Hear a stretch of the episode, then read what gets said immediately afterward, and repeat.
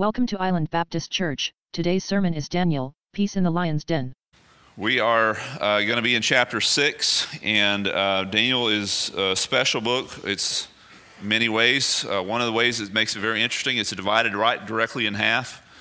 Two different types of genre, if you will, as far as literature is concerned. The first six chapters are is uh, uh, dialogue, basically narrative story of the Daniel's life, takes us all the way from where he's a teenager in chapter one all the way to chapter six, which is we find Daniel in his 90s.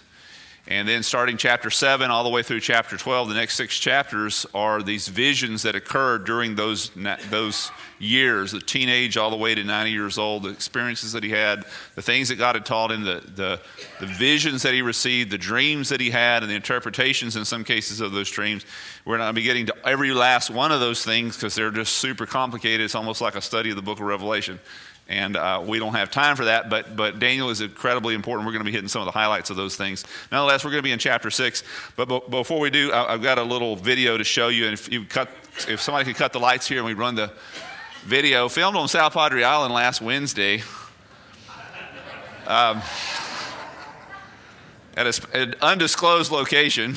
No, I think it's Portugal, not that. That was filmed on South Padre Island. Hang on, here we go. Got this surfer dude in here, but he's got getting towed in. You imagine paddling out as a surfer into that, you can't do it. But he gets what's what they call towed in. We're going to see it here right in just a second. There he goes. What a big dummy. Is he going to survive? Whoa, here's the. Oh, oh, oh. He makes it out. I watched that video. Thank, thank you guys. We can turn the lights back on. I watched that video this past week and studying the book of Daniel and studying the story of the life of Daniel. And that's a good, good short illustration of what, what, what was life like for Daniel. There, there you go, right there.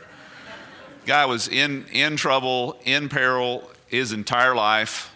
And yet, he, at the end here, and, and all the way through, honestly, but especially at the end, you get this sense of just such a peaceful man. Just such a person of peace and such at peace with, with what's happening in his life and what God, what God is doing and not doing for him, whatever the circumstances may be. Uh, riding the wave, he rode the wave of two major administrations, two of the largest kingdoms that this world has ever seen to date. First, the Babylonian kingdom under King Nebuchadnezzar, one of the most powerful men that has ever lived.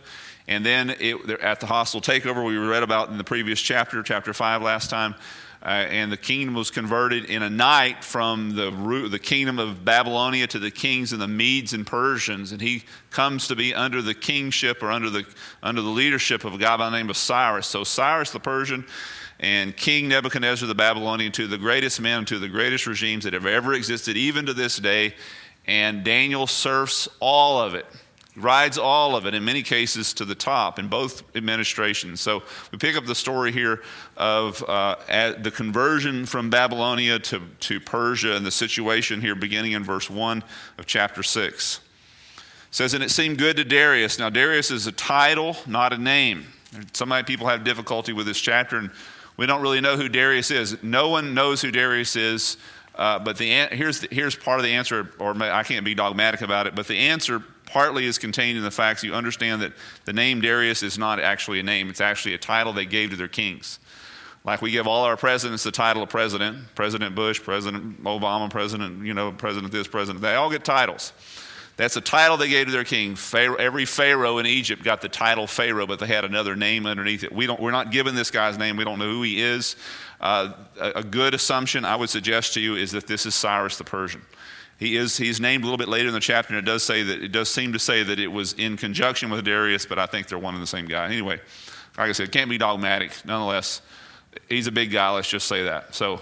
Uh, Darius, it says, appoints 120 satraps over the kingdom. Remember, there's been a non hostile takeover. They basically take the city without firing a shot. Uh, the handwriting on the wall was against the king, uh, the Babylonian king. They lost the kingdom in a night. Uh, everything has been flipped.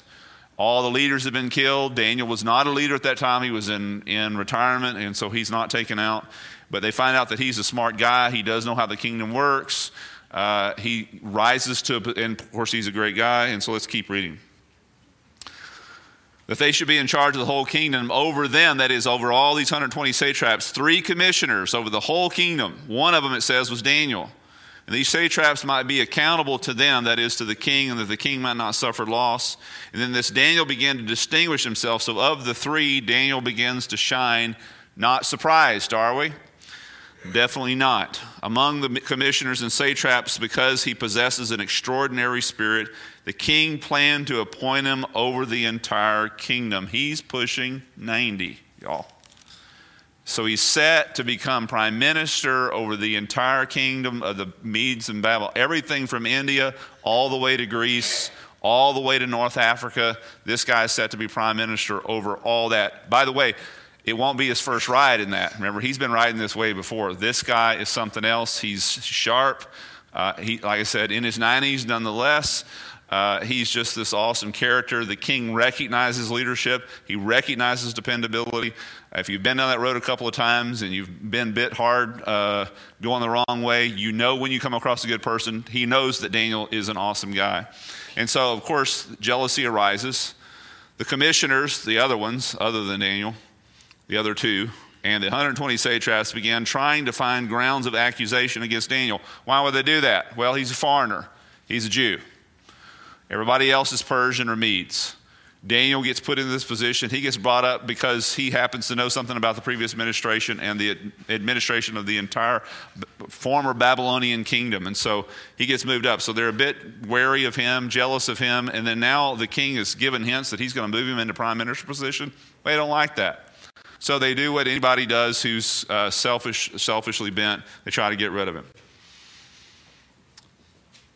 They bring an accusation against Daniel. It says, but they could not find that, that grounds of accusation or evidence of corruption, inasmuch as he was faithful and no negligence, notice none, or corruption was found to be in him. Then these men said, What shall we find any ground of accusation against this Daniel unless we find it against him with regard to the law of his God? So that's amazing. If you've lived your entire career in the public eye and you're 90, still working in that career, and they can go through all of your files and all of your meetings and all of your conversations and all of your relationships and everything you've ever done, and they can't find one piece of dirt to rub your nose in. This is a faithful guy. You haven't had one crossword, one thing you've done wrong, one mistake. I mean, wow, what a blessed individual. What, a, what an incredible guy. And they can't find a single thing against him except for the fact that he's sold out to his God.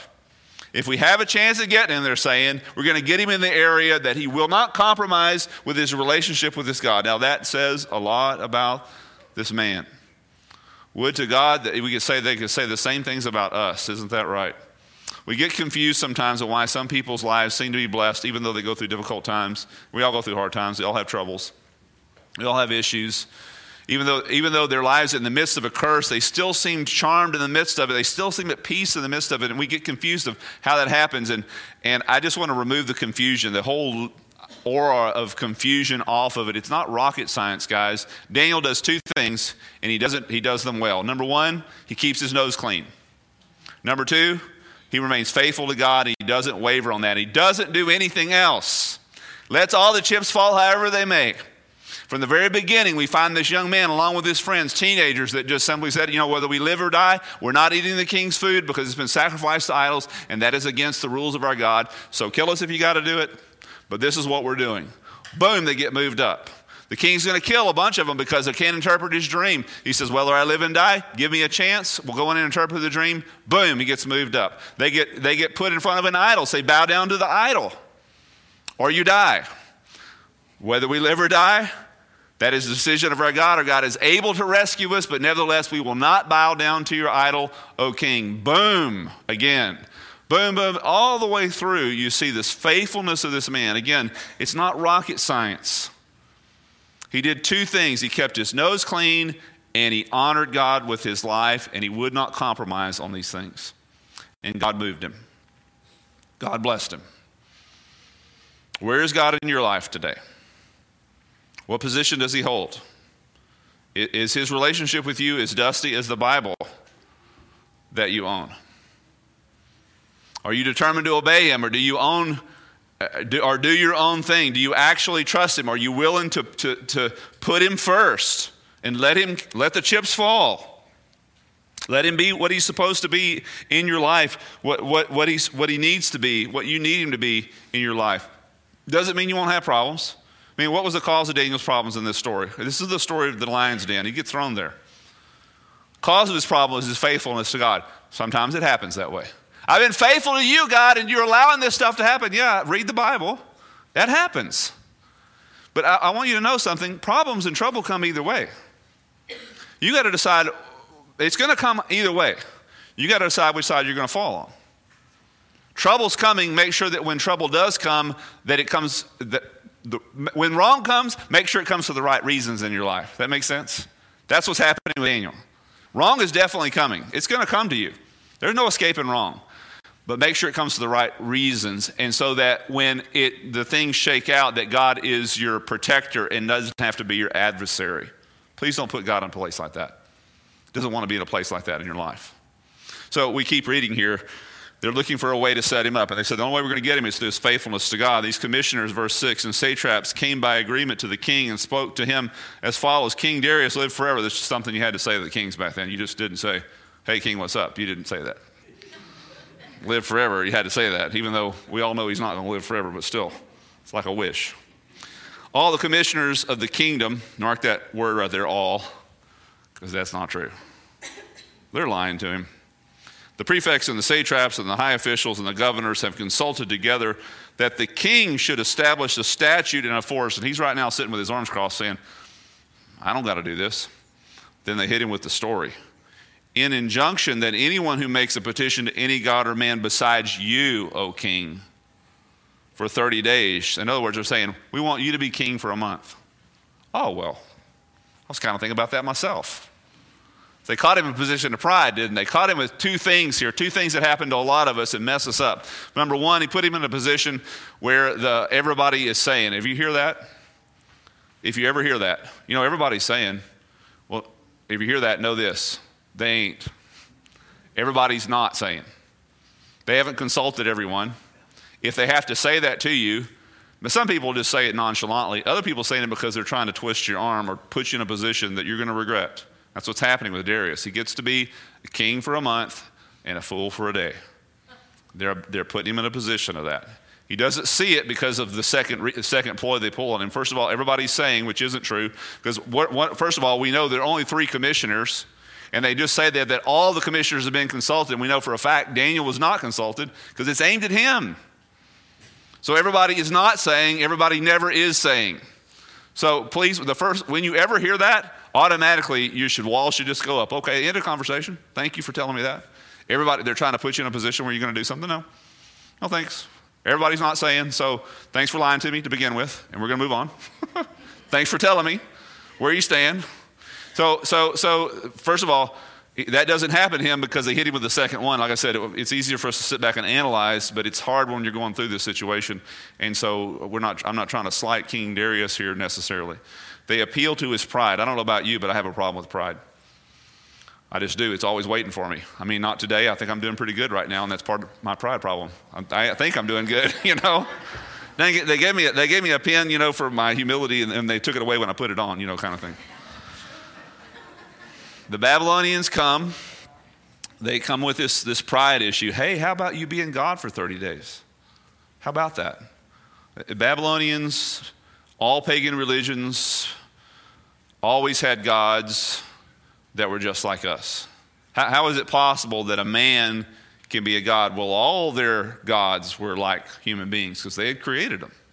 They had their same, they had our same faults, same sins, same capriciousness, same volatility. All man-made gods are just like that. The reason why we make them because we want them to be like us because we want to somehow think that we could be like them.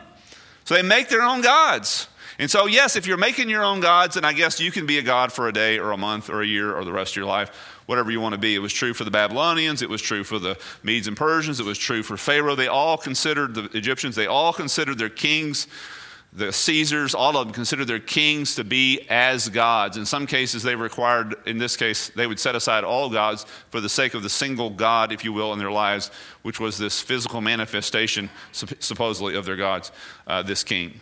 But let me just say this if, if your theology lets you be God, that you have a problem. And if your theology lets you be a God for only 30 days, you have a real problem.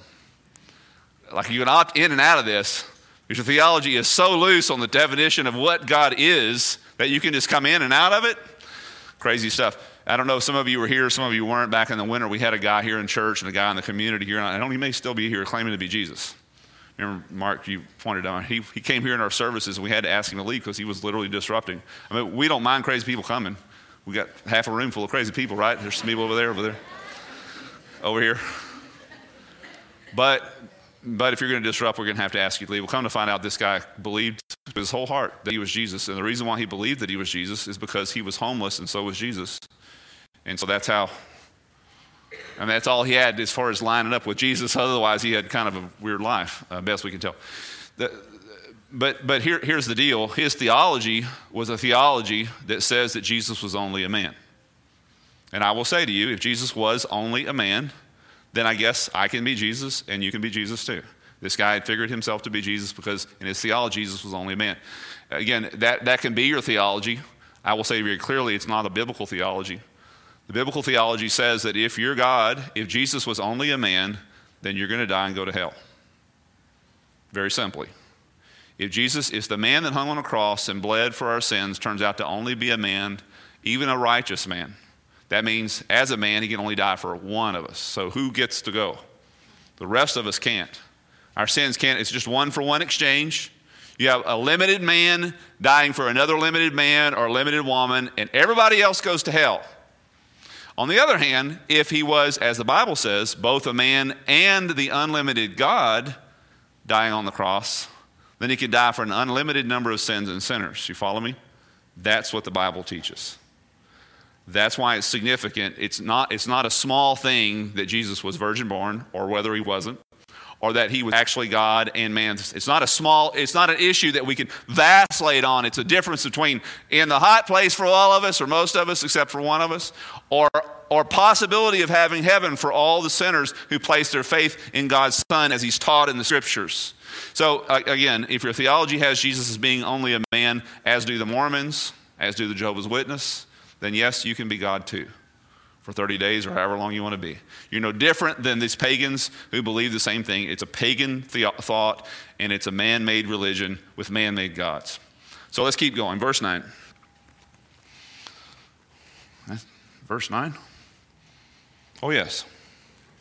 So they come, establish, we didn't read all of it, did we? Verse 7. So they come with this idea. Here's the Here's the 30 days being king. Now, O king, verse 8, establish the injunction and sign the document. Sign it today. You feel good about it, sign it. Man, it's a good idea. We all, we all have everyone saying that you need, we think you'd be an awesome God. And he was, like I said, thinking, man, I thought kind of thinking the same thing about myself. And so, not be revoked, verse 9. Therefore, the king Darius signed the document that is the injunction. And so, Darius gets swept up away in this emotion, de- emotional deal, and uh, they were counting on that. So, well, what could go wrong? To get to be God for 30 days. Let's give it a shot. It lapses, it's got a 30 day life. So, let's say things go wrong 10 days into it. We only have 20 days left. No big deal, right? There, there, is a, there is a halt, though, in, in this conversation. They've, they've stated it here sort of nonchalantly off to the side. This whole issue of the law of the Medes and the Persians. The Medes and the Persians were very slow to make laws. Because unlike the Babylonians, like King Nebuchadnezzar, who was an absolute despot, which means an absolute despot just simply means that I can make up the rules however. I can say that the world is flat, I can say that it's round, I can say that it's purple, I can say that you're all dead, I can say you're all alive. No one can stop me. I can make laws today. I can revoke them tomorrow. That's an absolute despot. The, the Medes and Persians didn't have that kind of power. Their kings did not have that kind of power. Once they, they were powerful, you didn't want to mess with them. And by the way, these guys are messing with them. They're going to get thrown in the lion's den because they're messing with King Darius. But once a law was made by any of their kings, even the king was subject to the law. That's hopefully the way we're doing it here in these United States as well. Rule of law, not rule of kings, not rule of men. So they had sort of the same principles, not, necess- not for sure not a democracy, but nonetheless, sort of that idea. So a little bit halting in making those kind of decisions. But this one had a lapse. Was it permanent? Written into the law was it starts and it ends in 30 days. So, you know, what could go wrong? Well, like I said, he's going to get to be God for 30 days. and fool a big fool for one of those days because really what's going down here and what you need to understand is they're pulling all this off in one day. So let's say they're going, they're going to talk to the king at 9 o'clock in the morning. And they're planning on catching Daniel about noon. Let's read what happens, verse 10. It says, Now when Daniel knew that the document was signed, notice he's one of the main commissioners. There's no way he could not have known. He was just not a part of the conspiracy because obviously the conspiracy was against him. Notice he doesn't go march into the king and say, Hey, they're trying to get me. Doesn't defend himself. He just keeps doing what he's been doing. Notice he entered his house now, in his roof chamber, he had windows open toward Jerusalem. He continued kneeling on his knees three times a day, praying and giving thanks before his God as he'd been doing previously for years. They were confident that they were going to be able to catch him with regards to his honoring of his God. Because this is something you could find Daniel at a place, a certain place, three times a day, without exception, unless he happened to be out of town. Daniel was going to be on his knees, facing Jerusalem, honoring his God, praying on behalf of himself, and praying on behalf of the people, and praying on behalf of the Babylonians, the Persians, whoever was in the kingdom. It made, it made no difference to him. He was going to do that. By the way, what's directly against the injunction the king had just signed at 9 o'clock, so they catch him at noon doing what the king said don't do. These men, it says, verse 11, came by agreement and found Daniel making a petition and supplication before his God, it says. And so they sign it at 9, they catch him at noon. Now they're sometime in the afternoon after 12 in front of the king saying, King, we caught somebody. They weren't surprised. The king was, though. Listen, if somebody forces you to do something, if somebody comes in, just a word of advice and leadership or making good decisions, somebody comes in and says, Listen, you need to do this right now. Let's do it right now. Come on, come on, come on. Let's, let's get it done. This is important. It's necessary. And, and all everybody's saying, You need to do this if and it's easy, easy to say and hard to do, but, uh, but let me just say this to you, and maybe, it'll, maybe it will ring back in your ears the next time this happens. Please call somebody. What was the show where you could do a shout out? You got three choices, and one of them was a shout out to somebody walking on the street. Do a shout out, please. Call somebody, and, not, and, and here's the person that you call not a person like you, but a person that's not like you. And not a person who you know can give wise advice, but a person who actually has lived that way. Not just give advice, but has lived their own advice. Call that person. You're in an emotional state, they're pushing you hard, things have got to be done. You've got to do it right now, right now, right now. You've got to get it all done. Let me give a phone call to my friend.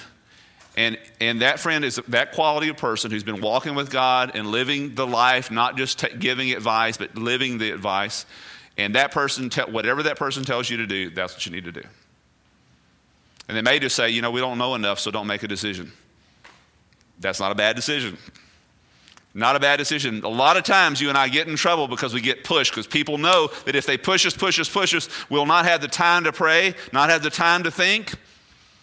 So, of course, you shouldn't be making a decision like that, but they push us, push us, push us. Well, Darius doesn't take the time. Of course, he doesn't know to pray because he's this pagan guy, nonetheless.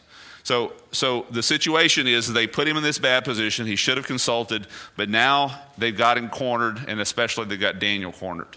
Verse 12 They approached and spoke to the king about the king's injunction. Did you not sign an injunction? That any man who makes a petition to any god or man besides you, O king, for 30 days is to be cast in the lion's den. The king said, you know, effectively, why are you in here? We just talked about that. We just signed this today. Yes, indeed, the statement is true, according to the law of Medes and Persians, which may not be revoked. Then they answered and spoke before the king with a little sly smile on their face. Daniel, who is one of the exiles, not among us, you see, one of these foreigners from Judah, pays no attention to you, O king, or to the injunction which you signed, but keeps making his petitions three times a day. So they've caught him, if you will. So, so it, like I said, it's been pulled off all in one day. And Daniel intentionally, knowing the signing of the document, intentionally goes and breaks the signing of the document, or breaks the rules. Is there ever a time that Christians should break the rules? Does it not say in the scriptures that we should obey the laws of the land? It says 55. Should you drive 55? Well, I know it's hard, especially on the bridge, right? But you should obey the laws of the land. But is there ever a time in which God says it's okay to break the laws? There is. Here's when it is when the laws of the land cause you to violate the laws of God. That's when you break them. That's the only time you break them. Make sure that's the only time you're breaking them because otherwise you're just breaking them for your own sin and you shouldn't expect God to defend you in that. Make sure that when you, like I said, when things go wrong, and they will, when traps are set, and they are set, that you're caught in traps that, that only catch the righteous people. They set a trap that's only going to catch Daniel. Everybody else is yellow, yellow bellied, weak backed, no, no backbone. They know no matter how committed they are to any God, they're not that committed. They're going to do what the king says. We're going to pray to the king for the next 30 days and then it'll be over. Daniel, no. They knew it. They catch only the righteous. The traps are set for sure. Make sure you're only caught in the ones that catch the righteous and not everybody else. So when Christians disobey, yes, when the laws of the land cause us to violate the laws of God. Daniel was a life of peace. So he hears this law, and that anyone who breaks this law gets thrown in the lion's den. And by the way, they didn't have the same court system that we have, appeals and all that kind of stuff. When they enacted a, a death penalty, the death penalty was carried out before sunset. So if it happened at three, you got until six. If it happened at nine, you got until six. Happened at noon, like it does here, you got until six, and then you are going to be dead. Daniel seemingly doesn't care. He goes straight in and begins to pray, completely at peace with the situation. God's in charge. God is good. God has been carrying my life these 90 years. I trust Him, complete trust in Him. If I live today, so be it. If I die today, so be it. But I'm going to honor God with my life. What a man of God. What a man of peace in the midst of all kinds of turmoil. Notice God does not take away his problems. In fact, if anything, his faithfulness to God is his problem. But God gave him peace in the midst of his problems. Peace, as someone said, is not the absence of trouble, but the presence of God. If you're looking for peace in this life, it's not here, guys. There's no peace here. There's no peace for the wicked, and there's no peace in a land controlled by the wicked. It's not going to happen. Peace comes through the presence of God. There's going to be trouble, there's going to be wrong, there's no way around it. There's going to be trials, there's going to be tribulations, there's no way around it. Heaven is going to be special because it's going to be absent from these things, but this is not heaven. So don't expect it to be. So, but in the midst of all these things, God's presence is the peace. God's presence is the peace. Another reason for his peace in his life is because Daniel was so consistent in his prayer life. These guys knew where they could find him three times a day. Never fail. Daniel's going to be in his room with his windows open to Jerusalem, and he's going to be praying, and they've known him to be this for years. That's why they could be so certain that if we get the king to sign it at nine, Daniel will be dead at six because he's that faithful of a person to his God. Why was he a man of peace? Why was he a man that experienced peace? Because he didn't do 911 praying. Nothing wrong with that. That wasn't his consistent prayer life. I don't think, don't think for a second as he's going to the lion's den here that he's not praying to God. 911, right? Not, not, not an escape mechanism. That was not his prayer life. It was the way that he did things. It was a consistency. You're looking for peace? There, like I said, it's not hard. I should say, it's not complicated. It can be hard. But it's not complicated. This guy was faithful to God, period. He just was. Do that. Go and do that. Pay careful attention also to what Daniel is doing and where he's doing it, because a large portion of the remainder of Daniel is inspired by the prayer sessions he has inside that room. In fact, in some cases, it is in that room that he receives the vision or the dream or whatever and writes it down in chapters, not chapter 7, but other places. He receives these visions. He's in there praying, in some cases, for weeks at a time, and then all of a sudden an angel comes to him and gives him this revelation. And we're going to consider some of those things as we go through the rest, rest of Daniel. So, but anyway, notice what happens, verse 14. The king realizes that he's, yes, God for a month, fool for a major fool for a day, because his best guy is going to be taken out by, the, by his own signature. Then, as soon as the king heard this statement, that is, that they caught Daniel praying, he was deeply distressed and set his mind to delivering Daniel. And even until sunset, he kept exerting him. Remember, they die at sunset. He kept exerting himself to rescue him. Then the men come in agreement in verse 15 and said to him, O king, O king, recognize that it is the law of the Medes and the Persians, even though you signed it, it, it this is the rule of law, not the rule of despots. And that a no injunction or statute which is the king establishes may be changed verse 16 then the king gave orders and daniel brought, was brought in and cast in the lion's den. And the king spoke and said to daniel your god whom you constantly serve will deliver you and a stone was brought and laid over the mouth of the den, and the king sealed it with his own signet ring and with the signet rings of the nobles, so that nothing might be changed in regards to Daniel. This is not a, some simple execution of some insurrectionist and some regular person. This is one of the top guys in the whole nation. They're killing that day, supposedly. So it's a big deal. King's there, all the officials there, they seal it. It's it's different. And, and by the way, the, just to let you know that these were real lions. There's some teachers out there that say, well, they weren't actually real lions. Well, what, you know, what, what, okay, they were fake lions. What is that? These are real lions. Lions dominated the Africa and the southern part of Asia up until fairly recent centuries evidence all the way through the scriptures, through writings of people, all the way to India. Lions were all over the place. I know we still have tigers in India, but they were lions and cheetahs and other things very similar to the, the flora and fauna of Africa was, was, a, was the Saudi Arabian Peninsula in the Middle East. Lions were a part of that flora and fauna.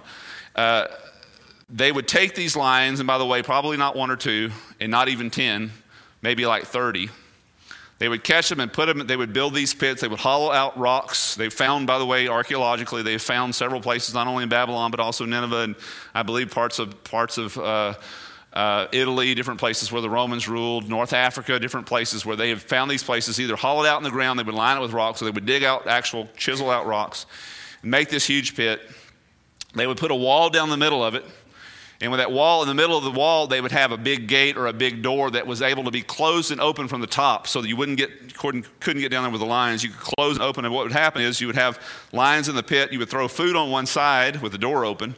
So all the lions would go to that side. You would close the door and you're able to go to the other half and either clean it or put a victim in there. And then when you climb out, leaving the victim behind, you would open the door and the lions are able to go in there and they would destroy. And you would you'd be able to watch from the mezzanine effectively uh, what's happening to this person. So that's more or less what's happening. One of my favorite renderings, artist renderings of Daniel was this picture. I don't know if you've ever seen it of Daniel down there. This, of course, is a, this is not, we have no pictures from this day. This is artist rendering. Here's Daniel standing with his hands behind his back, watching a bunch of lions who are unable to touch him. Because that's exactly what happens. But hey, look. Verse 18. The king went off to his palace and spent the night fasting, and no entertainment was brought to him, and his sleep forever. So there's no peace in the palace, but there's peace in the pit. Find it interesting. You know, it doesn't matter.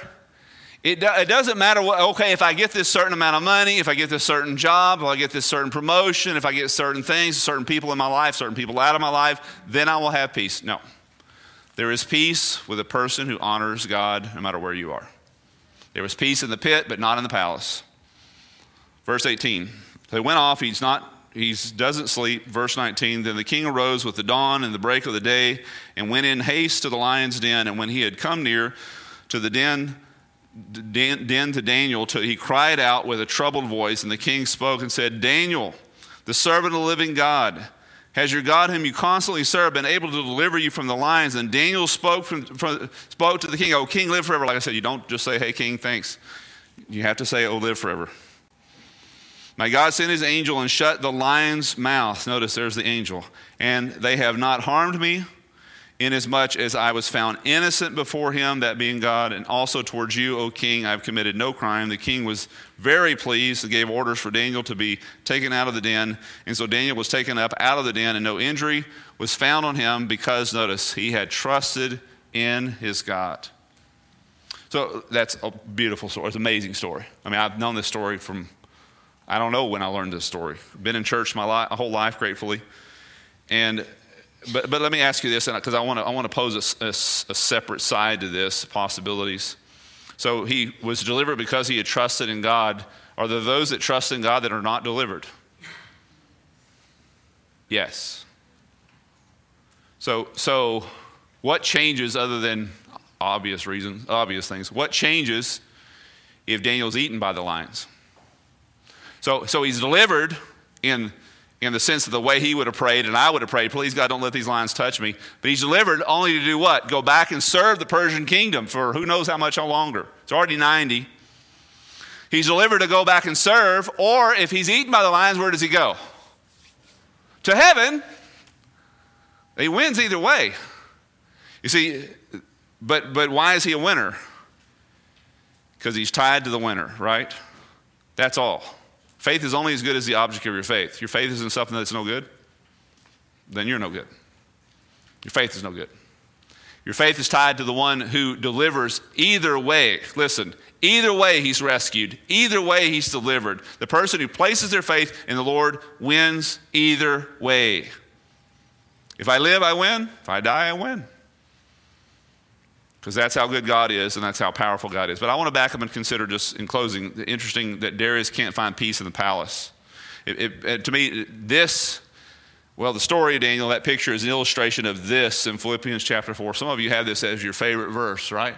Be anxious for nothing, but in everything, by prayer and supplication, with thanksgiving, let your requests be made known. You think God, he wasn't praying down in that pit? Oh boy.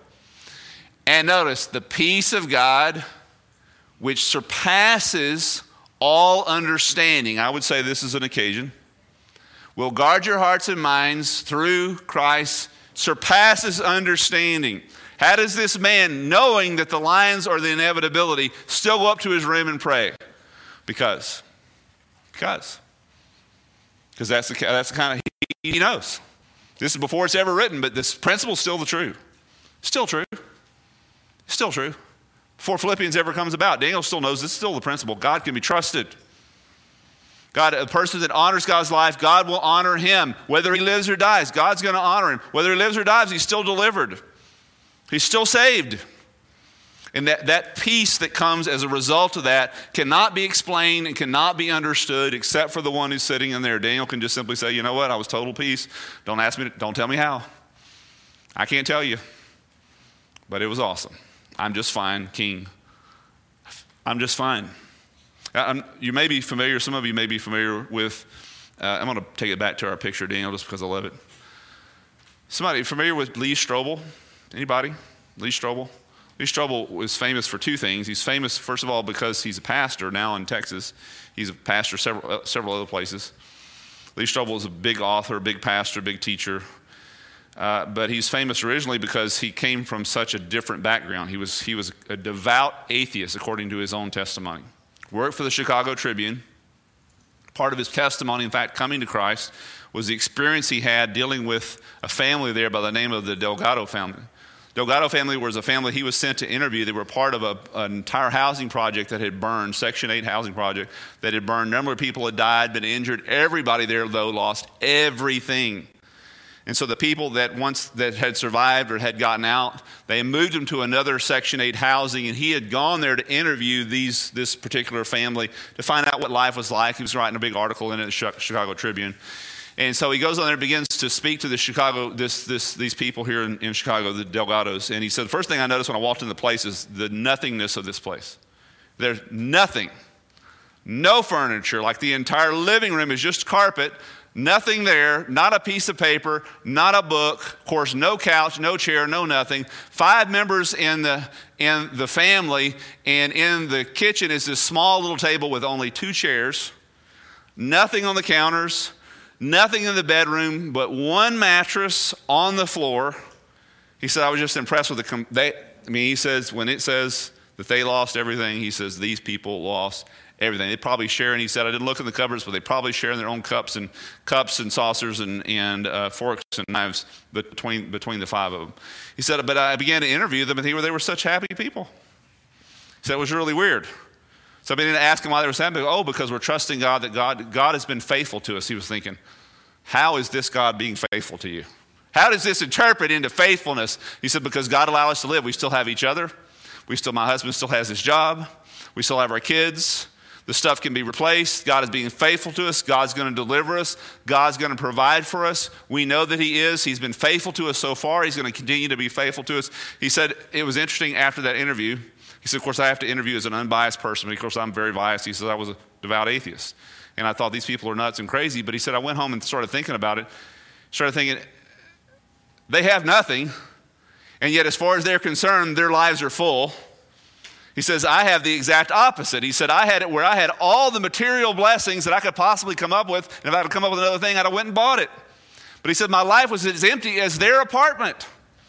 He said it was just weird how just I felt so strange, so so different from them. He said this was six months before Christmas, and life got strong for me, and lots of stuff happened between that time and, and the other. He said I went on to bigger and better things, but he said Christmas started coming around. I started thinking about the Delgado family. I thought I would do a follow up article just to see where they were. So I go in and interview them. He says the first thing I notice when I walk in there is that you can't even see the walls for the stuff they've got. Some, when he wrote that article back in June, somebody had figured out who they were and began putting out the information saying the Delgado family, they're an awesome Christian family, let's bless them. They, he said they had at least two of everything two couches, two sets of china, two sets of silverware, two sets of pictures, two sets of every last, two sets of beds. The, the house was just, it's like you had to go through in aisles. He said there was so much. And, and of course, the people were standing there. He said, I expected them to say, God has blessed us and God has provided for us. He said, but what they said next is what I didn't expect. God has blessed us, God has provided for us, and he says, Mrs. Delgado, her name was uh, Perfecta. He said, Perfecta said to me, and we're about to give this almost all of it away. He was like, What? So you've gotten all this, and then now you're going to, she said, Yes. She said, This is what Jesus would have us do. Because she said, even though we have been blessed so much, and you've come down this article, and God has used it as an avenue to bless us, the people that were in the building with us have gotten nothing. We cannot live with this abundance knowing that they don't have. And so we're going to equal things out here. We're going to just, we were doing fine before. We're going to do fine now. We're going to make sure that everybody's blessed. And then he said, So this was a huge blessing. She said, Yes. She said, This was a huge blessing, but she says, Not as great as the blessing that's coming in two weeks. I think in two weeks. She said, Yes. December 25th, the Lord sending his son Jesus. That is our blessing. We didn't deserve we didn't deserve this stuff, we didn't deserve that stuff, but God is so good to us, he said. He said that was one of the first steps I ever took toward coming to God because he said I went home that Christmas. He said it's, it's one of the hardest holidays as an atheist is Christmas, of course. And Thanksgiving, who do you think? I, I went home that Christmas thinking they have everything that I want, even though I have all the stuff in the world.